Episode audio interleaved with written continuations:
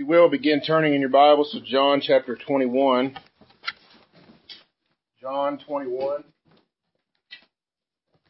This is the last chapter in the book of John. This will be our last week in the book of John. Almost a year we've been in this book.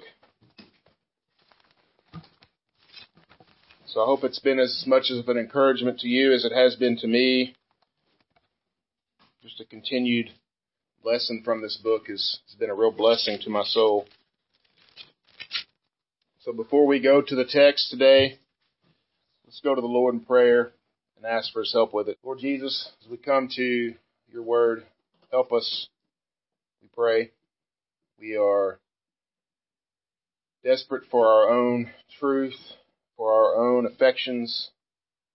Um, we so willingly walk away sometimes and largely because we want your word to say what we want it to say. Um, but it doesn't. It says what you want it to say. It's true because you said it. And so, Lord, help us to be to grab a hold of your truth as it is taught and as, as it is presented here in your Holy Scripture. Convict us of that sin where we would twist your words, which is essentially what all sin is. Um, convict us of that sin that we might see your word, that we might be led to the truth. Do that for us this morning. In Jesus' name we pray. Amen. So, as we approach John 21, I kind of alluded to this last week, but this idea of kind of like the after credit scene of a movie. You know, the last 10 or 15 years in the movie theater, you're no longer sure if you should jump up right after the movie right when the credits start because you want to kind of wait around for these exclusive uh, post-credit scenes. The purpose of these scenes are usually, I think more so in the past, were kind of like a blooper reel, something funny to watch. But now they're kind of been used to set up a sequel for the next movie, and of course you have to stick around and see that because you want to get the all the details. So moviegoers, of course, sit around. They want to grab a glimpse of what is to come all these superhero movies nowadays use them, which about every other movie is a superhero movie anymore. Fantasy, sci-fi movies use them. I don't really know if the other movies use them because I don't go to other movies. Um, but you get the idea, right? Uh, they want you to suffer through the credits so that you can watch the last two minutes of the movie so that you'll be sure to go watch the sequel. It's a way of getting everyone kind of talking to build this hype up for the next, to get excited about it.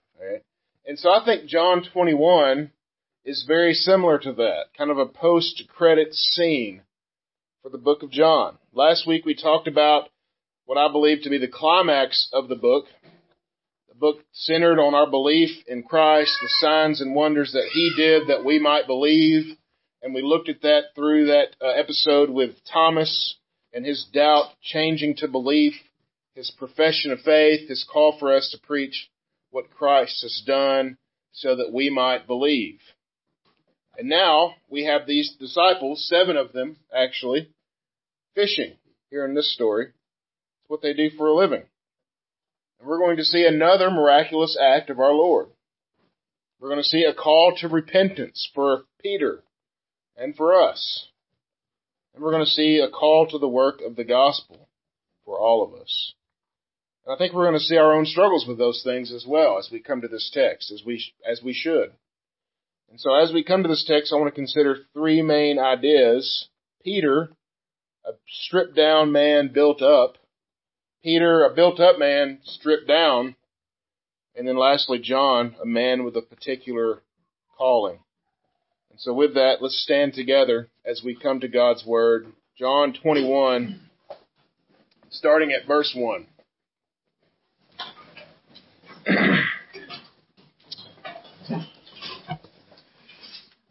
John 21, starting at verse 1. After this, Jesus revealed himself again to the disciples by the Sea of Tiberias and revealed himself in this way.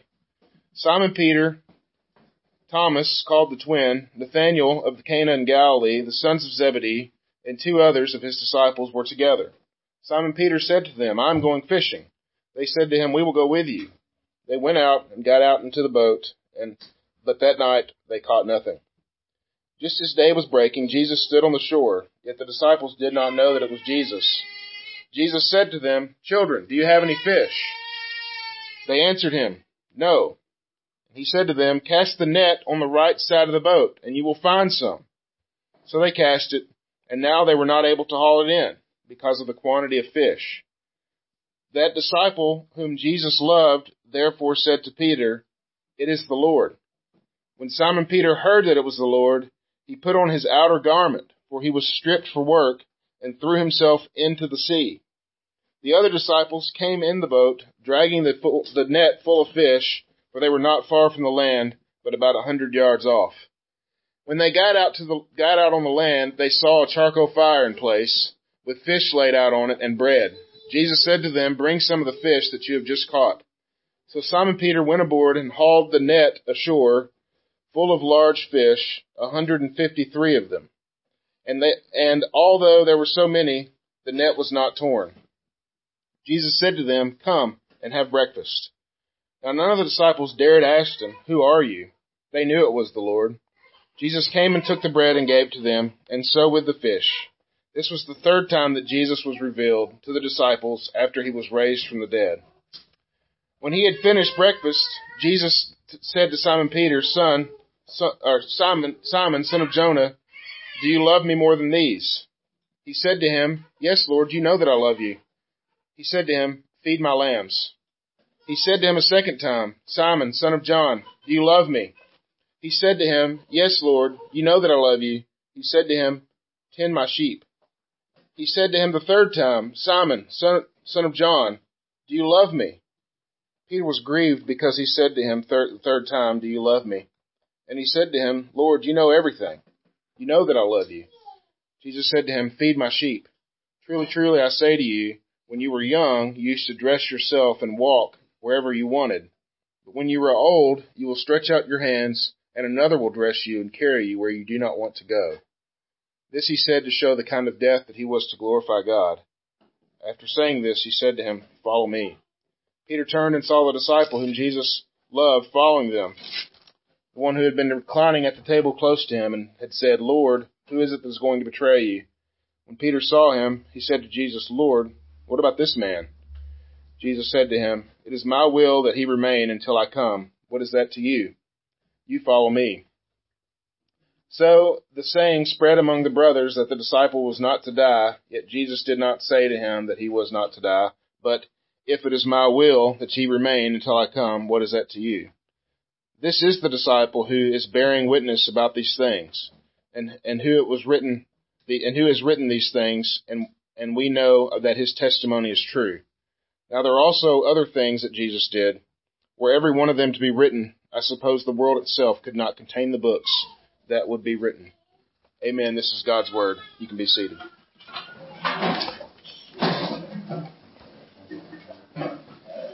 So before we come to this text in full, I want us to remember that there's one really big unfinished story in the Gospel of John up to this. And that's with the Apostle Peter. We haven't really had an encounter between himself and Jesus concerning his denial of Jesus. Now, there doesn't need to be an encounter for Peter's eternal salvation or anything. This it isn't like Peter isn't saved up to this point and he's waiting to be saved. Peter is saved by the work of Jesus. Jesus says it is finished on the cross. And it was.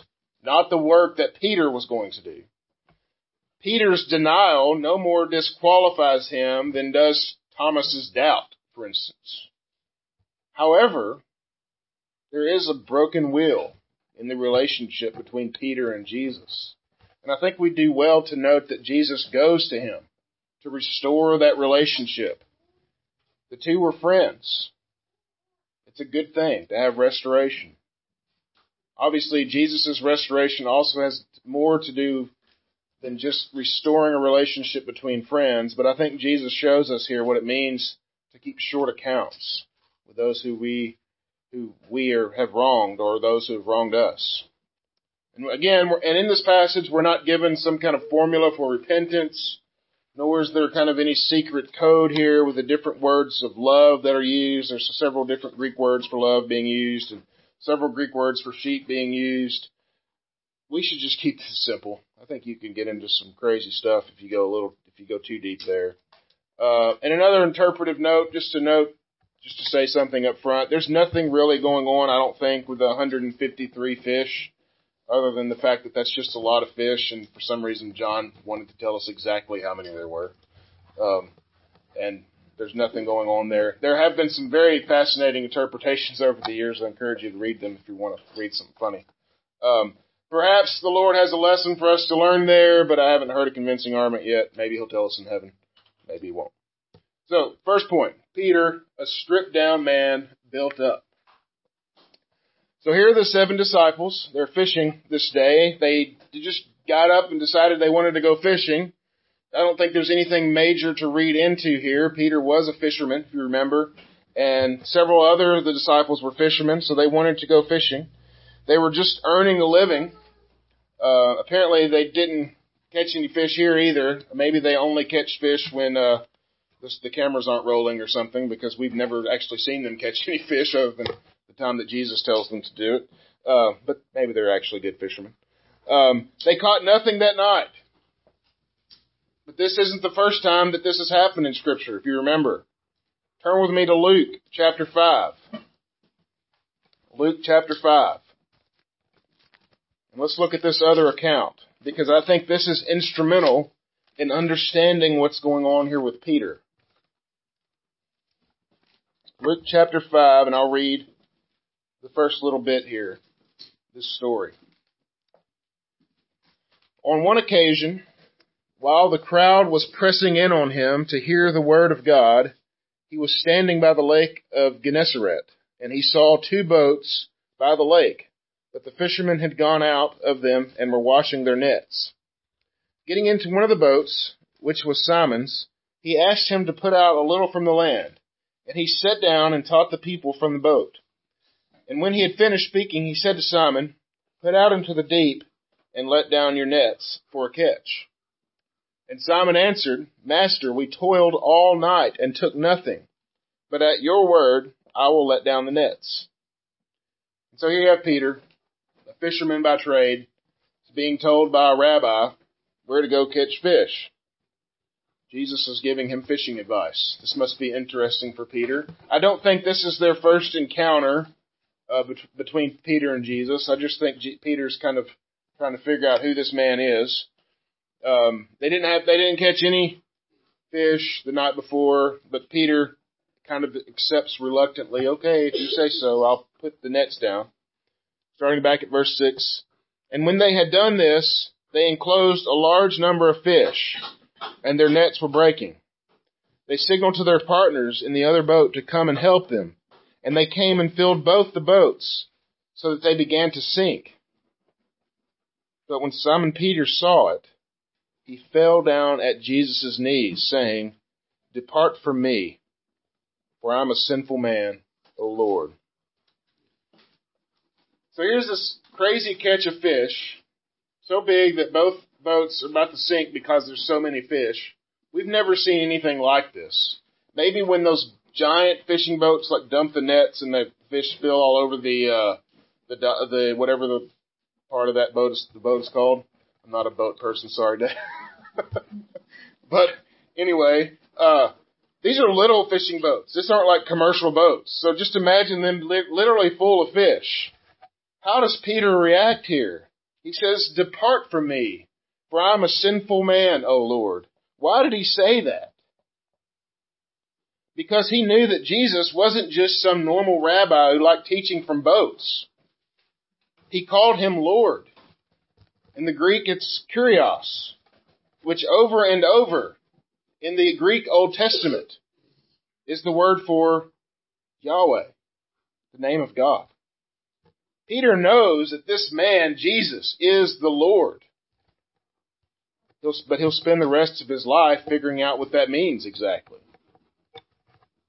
That's all of us, right? We all can get that.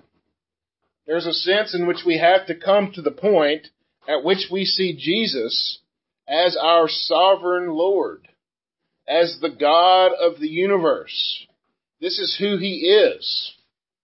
When he tells the fish of the sea to jump into the net, guess what they do? They get in the net as fast as they can with no argument. Remember another time when he asked Peter to go catch a fish. Remember they got to the temple, people at the temple demanded a tax, Peter and Jesus had to pay it, and they didn't have any money, so he said, Peter, go catch a fish, open its mouth, there'll be a coin in there. How can Jesus do that? That's crazy. How did it get in there? Jesus did it somehow. Why? Because he's the God of the universe. He does as he pleases. If it pleases him to have a fish eat a coin, or to have a fish jump into a net, then he does it. Why? Why are we told this? Remember what John told us. Why does he do these things? So that we might believe. What did Peter do when he saw the fish? He believed. We begin our relationship with the Lord this way. We begin in awe before the Lord, confessing our sin, confessing our futility before Him, stripped of our pride, as it were. And then what does He do to us over the course of our relationship with Him? He builds us up. Just like He did with these men. What did He do with them? He, he went out to them on this boat. Look at verse 11 there in Luke 5, you're still there. And he, and when he had brought their boats to the land, they left everything and they followed him. They literally started with nothing. And he built them up. He shaped them, molded them into men that would follow after him, that would walk with him. And now we're preparing to take his message to the furthest reaches of the world. In this way, we are just like Peter and the others. People who began recognizing their utter weakness without Jesus and in the face of Jesus, but are being built up by Him, are being brought to a place where we understand the truths of Scripture, the depth of the gospel. We grow through the ordinary means of grace, through prayer, through the sacraments, through fellowship, through the preaching of the Word. This is how the Lord builds His people. He takes our basic confession, which says, I am nothing, you are everything, and builds us up from that. That's a good thing. So next I want to look at Peter, a built up man, stripped down. So go back to John 21. Jesus calls the disciples in the boat. He calls to them, asks if they've caught anything. Children, do you have any fish? And they answered him no. And so again, I mean, can you imagine just being out in the middle of this lake and not, they're seeing a man, not knowing who it is, and have you caught anything? No. They're probably wondering why I would care. But, you know, you wonder if they wanted to make up a fish story at this point. Yeah, we've caught a bunch. You know, I don't know. They they tell the truth. No, we haven't caught anything. And so all of a sudden, this stranger instructs them: Put your nets on the right side of the boat, and ye will find some. Can you imagine being out in the lake and hearing someone say, "Just throw your net over there, and there's fish over there. I promise." It's a little odd, but they do that. This isn't their first rodeo. They've done this before. And what do they do? They drag up all these fish. They caught 153 fish, as it were. This is the second time in their lives that these men have filled the net so much that they were unable to haul it into their boats. There were so many fish. And this is one of my favorite parts of this whole book when John, verse 7, that disciple whom the Lord, whom Jesus loved, this is John's always refers to himself in this way. When, when that disciple therefore said to Peter, it is the Lord, he knew it's Jesus. No one else could do this. No one else could say to us, throw out your net and you'll catch fish. It is the Lord. He says that to Peter, and look what Peter does here he puts on clothes. The text says he was stripped down. The Greek word there is literally naked. I don't know why he was fishing with no clothes on. Maybe he had some undergarment on or something. Whatever he had on though, he added to it. He put on more clothes because that's what all of us do when we want to go swimming, right? put on more clothing? That doesn't make any sense. Why would he do that?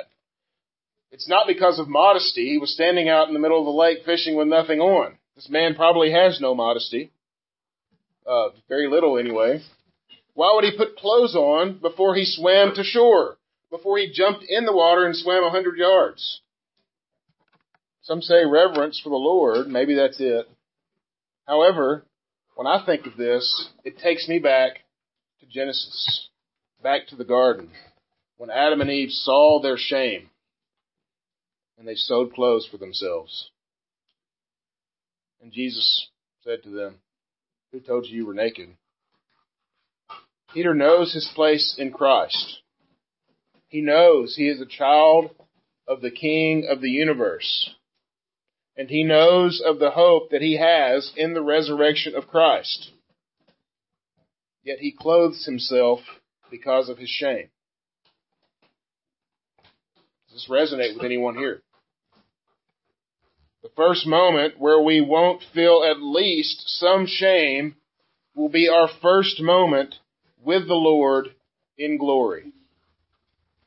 However, many folks struggle with shame and guilt for various reasons. Many times they're tied together, these concepts of shame and these concepts of guilt. Peter's shame had to do with the guilt that he was feeling concerning his denial, right? Sometimes shame is through no fault of our own, but when it is, it's often accompanied by some kind of guilt as well. And so Peter swims up to the fire that Jesus has made. Everyone else takes the boat the normal way. So they get up. Jesus is making a fi- or making a breakfast. He's already got some fish there, but he says, "Go ahead and give me some more fish for breakfast." Um, I made a note that the rope wasn't broken this time when it was broken the first time. There's probably something there, but we can move on past that. Maybe th- talk about it later. Jesus shared breakfast with them there was this kind of hush over the disciples. You can kind of imagine what's going on here. They knew it was Jesus, but they didn't want to ask him. I don't know why they didn't immediately recognize him as Jesus. I've never seen anyone in their resurrected body. And so maybe his body looked different or something. I don't know. Having no blemish, no signs of fatigue, no signs of wear would make us all look different. Maybe we'd be unrecognizable. So I kind of get this a little bit. But after they finish, the important part is that Jesus finds Peter and asks Peter an easy question, seemingly easy question. Do you love me more than these? Not the fish, not do you love me more than you love the disciples. Do you love me more than these disciples love me? Why would Jesus ask this? Remember, it wasn't too long ago that Peter denied Jesus. Peter, a disciple of Christ, strong leadership abilities, strong faith, denied the Lord three times, even calling down curses as he did so. Peter was with Jesus on the Mount of Transfiguration. He was with him in the Garden of Gethsemane. He was there in the courtyard with Jesus as he was tried. And here he is again with Jesus beside this fire and he says, Do you love me? Yes, Lord. You know that I love you. As in, that's a silly question. You know that I love you, Lord. And then he said to him, Feed my lambs. We'll get into that a little bit later. Jesus asked him a second time. Same response. Same follow up. He asked him a third time. And this time, what does the text tell us? That Peter was grieved. This really bothered Peter. He was grieved. Why was he grieved? Peter had to have been soaking this in at this point. You know, or you have to know, that Peter remembered the number of times that he denied Christ. Three times. Even the fire was the same. And you think John told us about a charcoal fire in chapter 18 and one here again in chapter 21 on accident? I don't think so. The smells, the emotions, everything is tied together for Peter. you think he kind of understood what the Lord was doing at this point, and it grieved him. Lord, you know everything. You know that I love you. He does know everything. He knew Peter from the foundations of the world. That isn't the point of this conversation. The point of this conversation is the restoration of a relationship that had been damaged because of Peter's sin. Again, not in the eternal sense. They're not making, Peter's not being saved again in this sense. Nothing can snatch us away from Jesus, not even our own sin. However, there is a sense in which their relationship was damaged. Peter betrayed his friend and his Lord. There had to be restoration. And the type that Jesus brought was full restoration. That's why he asked him three times to undo the three times that Peter denied him. Peter was being completely restored to full communion with his Lord. So consider our own sin and how it damages our relationship with the Lord. Does it cause us to lose our salvation? No, thankfully, or we would never have it. How many times a day would we have to run to Him in repentance if we lost our salvation every time we sinned? Or if there was a particular number of sins that could cause us to do that? That would be horrible. But do we still need to come to Him in repentance? Absolutely. Why? Because if we don't come to Him in repentance, what is there between us and our Lord when we sin against Him, when we usurp His throne, when we twist His words? There is damage in that relationship. I mean, just imagine an earthly relationship where I continually do something wrong to a person and never try to restore that relationship. Just continue on as if nothing happened. One of those parties is eventually going to get sick of that. Alright? And it's not going to work out. Thankfully, our Lord is long suffering. He is, he has steadfast love for his people and he will never give up on us. Thankfully. But what is what does it do to us when we have that damage in that relationship? It makes it harder and harder to walk with the Lord, to be around His people, to hear and read His words. You guys probably know exactly what I'm talking about. If you don't know about it personally, you know someone who's been through it. But yet we all have probably been through it personally. This time when we just have struggled with sin so much and repentance so much that it has caused us to become hardened in our relationship with the Lord. Why do you think Adam and Eve ran? They knew they had damaged their relationship with the Lord. Repentance restores restores our relationship with him. It changes that need to run to a need to run to him. It changes our hearts. Turn with me to Psalm 51. Psalm 51. Psalm 51 is a famous psalm. This is the psalm that David wrote after he had committed a sin with Bathsheba, after he killed Bathsheba's uh, husband. And this is the psalm that he wrote concerning that time. And so I'm going to read the first little bit of this. Well, actually, the first 12 verses. And understand what's going on here as David comes to the Lord. This is not an unbeliever talking here. This is a believer understanding his own need for repentance. Have mercy on me, O God, according to your steadfast love. According to your abundant mercy, blot out my transgressions. Wash me thoroughly from my iniquity. Cleanse me from my sin.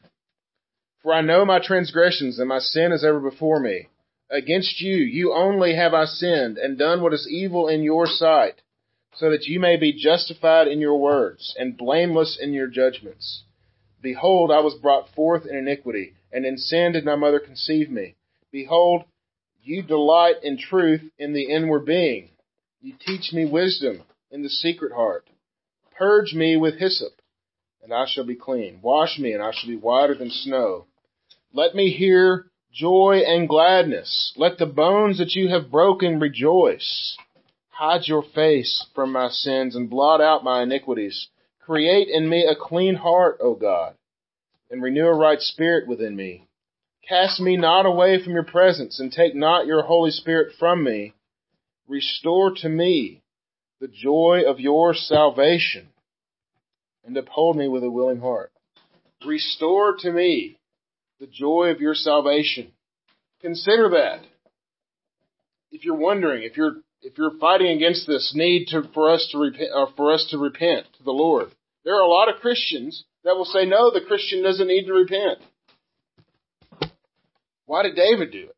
What was David's prayer? Restore to me the joy of your salvation. Have you ever wished, oh Lord, I wish it could just be like it was back in the beginning when I was so on fire for you?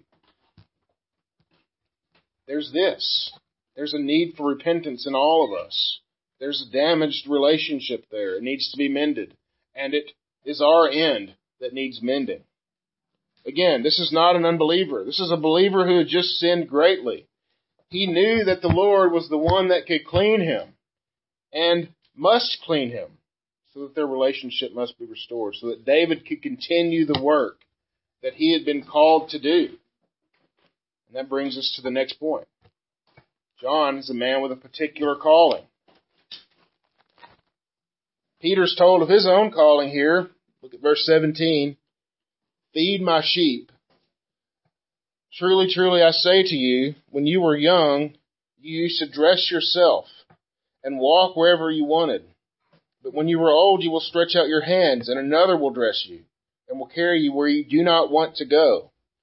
This he said to show what kind of death he was to glorify God.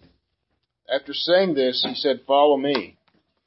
Some say this describes Peter's crucifixion. It's not 100% certain that Peter was crucified, but many historians believe that's the case. Here we have the Gospel of John, the Apostle John writing this. It seems to indicate that that's probably the case. Nonetheless, we do know that Peter was martyred for his faith and that this was the path that he was to take. But what else was he to do? Feed my lambs. Tend my sheep. Feed my sheep. What is Jesus talking about here? Remember Jesus said, I am the good shepherd and my sheep hear my voice and they come to me. And there are other sheep who are not of this fold and they have to come as well. Peter, feed my sheep. What do we see in the book of Acts? The sequel as it were. We see Peter doing that. We see him going across the countryside, starting churches. We see him raising up elders. He, as an under shepherd of the Lord, raising up other under shepherds that they may continue the church. Why? Because Peter's a man. He doesn't have very much time left. They're going to get him. They're going to kill him. And so that is Peter's job. How could he do that? because the Lord restored him. He restored him and he was able to do that. But Peter looks at John. He says he, Peter turned and saw the disciple whom Jesus loved. And he said to Jesus, what about this man? And Jesus says, if it is my will that he remain until I come, what is it to you? You follow me. And he was wondering if John was going to have to follow Jesus the same way that he was going to have to follow him. Was John going to have to go to his death. And we do this quite a bit, right? We know what we're called to do, but we want to make sure that everyone does an equal share of the work. We do that in the church sometimes, maybe. Think mostly in our own, in our regular lives. But in the church, even we look around, we want to see what other people are doing. What did Jesus do? He rebuked Peter for doing this. What is that to you? You follow me. John, what was his work? To testify to the work of Jesus in his gospel, in his three letters, in the book of Revelation. All of these were testimonies of John. And in verse 24, we see that. We know that the testimony is true, that this is the disciple who wrote these things down.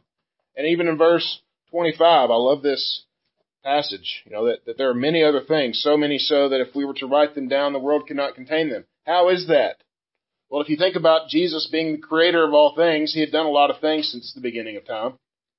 And it couldn't also contain the books if you just wanted to talk about Jesus being the Redeemer.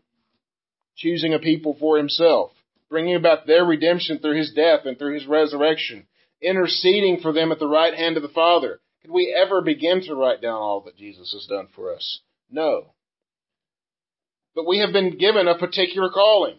John was given a particular calling to write these things down. John was not martyred per se for his faith. He was kind of put on an island to die. But he was given a particular calling.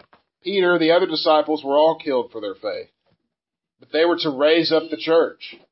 What has he called us to do? And we look all around this room, we see different vocations, different skills, different gifts. Why would the Lord have us use them? For His glory. To see His kingdom come. You follow me. Don't worry about what this man is doing. You follow me. And so in conclusion, do we ever feel slighted in this way? It's kind of like the end of the movie. You sit, you wait for the credits to end. The after credit scene is scene is dumb, or maybe there isn't one, or maybe you're like, I didn't want the sequel to go that way. It's not what I was looking for. I mean, do you ever think that your own calling is nothing compared to the calling of others? I think we often think that. Remember John the Baptist? Disciples asked him way back in, or his disciples asked him way back in chapter 3 if it bothered him that Jesus was now baptizing more than he was baptizing. What did John say? I think he said what we all need to say. He must increase. I must decrease. Brothers and sisters, may the things that we do only ever point others to Jesus Christ whether we're called to preach the gospel from the pulpit, heal the sick, build stuff, stay at home with kids, whatever it is, it should be about Jesus and what he did. It's the message that we have. We have no other message in the church. That's what this book is about. What Jesus did. Ultimately, he died. He rose from the dead and went to be with the Father so that you and I could have eternal life. That's our message. And we carry that message no matter what we've been called to do. And so let us continue, brothers and sisters, let us continue in repentance daily. Because it's in that repentance that we're going to be restored in our relationship with our Lord.